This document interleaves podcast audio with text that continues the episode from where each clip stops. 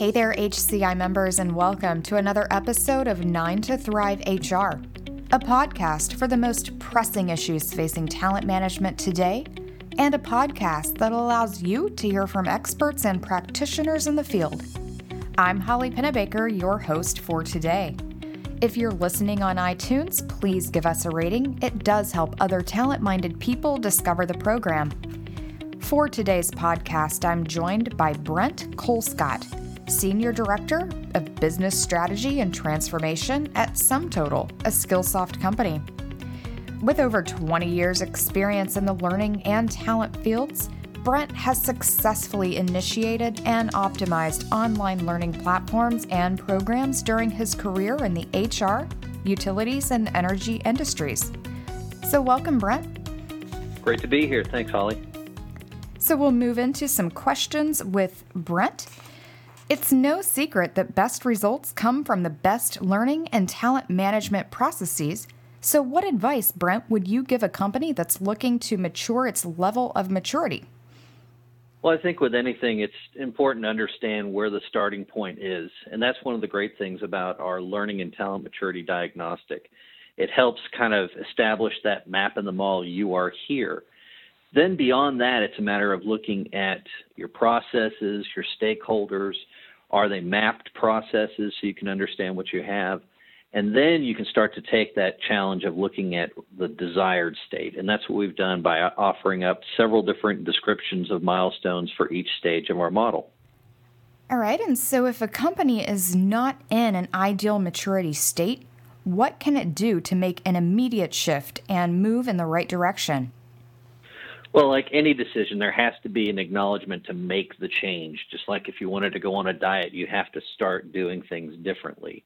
And that's what we've done with our model is we've actually determined nine different indicators. So it's not a matter of just saying we're going to do this. We actually give you the opportunity to kind of look at this piece by piece.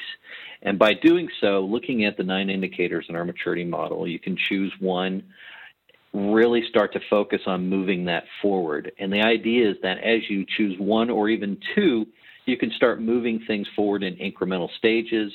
Help yourself develop a strategy that could be six to 12 months at a time so you can constantly check and affirm that you're making that progress. All right, great. And so, looking from a goal mindset, how does a company know it's reached the ultimate or best state of maturity and what indicators can a company keep the eye out for? Well, it's definitely going to be unique to the industry, to the business, the culture, and, and that organization's capacity for change. Really, it's going to depend on how much importance and priority are really given to the overall maturity of this organization. And what we've seen is that as organizations mature and move up the scale, they do actually receive greater performance, agility, and execution of their strategy. So it's not about moving to the top level. It's about moving to the top level of that organization to really make sure that the maturity model is benefiting their performance, their uh, execution overall. All right, thank you, Brent. And so, although there's been laid out a pretty clear path to use while working toward the next level of maturity, what can a company do if it does run into some hurdles and hindrances along the way? Well, the first thing is don't give up. I mean, just like a diet, if you're not seeing the changes, you stick with it. It takes longer sometimes for things to be seen.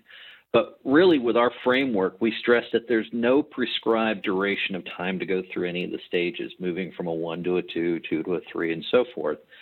What I really like about our model is that it's a five stage model versus four stages in most. And that really means we focus on what stage three is, which is what we call our transformation there really is no prescribed time to go through the stages. The other rule is, though, you can't skip a stage.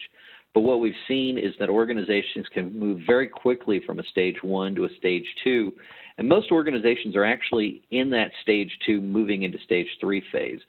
So don't give up. It's a matter of just continuing to look at the indicators, tracking that progress. If you are focusing on these uh, indicators to make the changes, it will come around.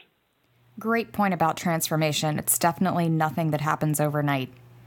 So, what motivation exactly. would you give to companies that have started development but are at a point in which they feel like giving up?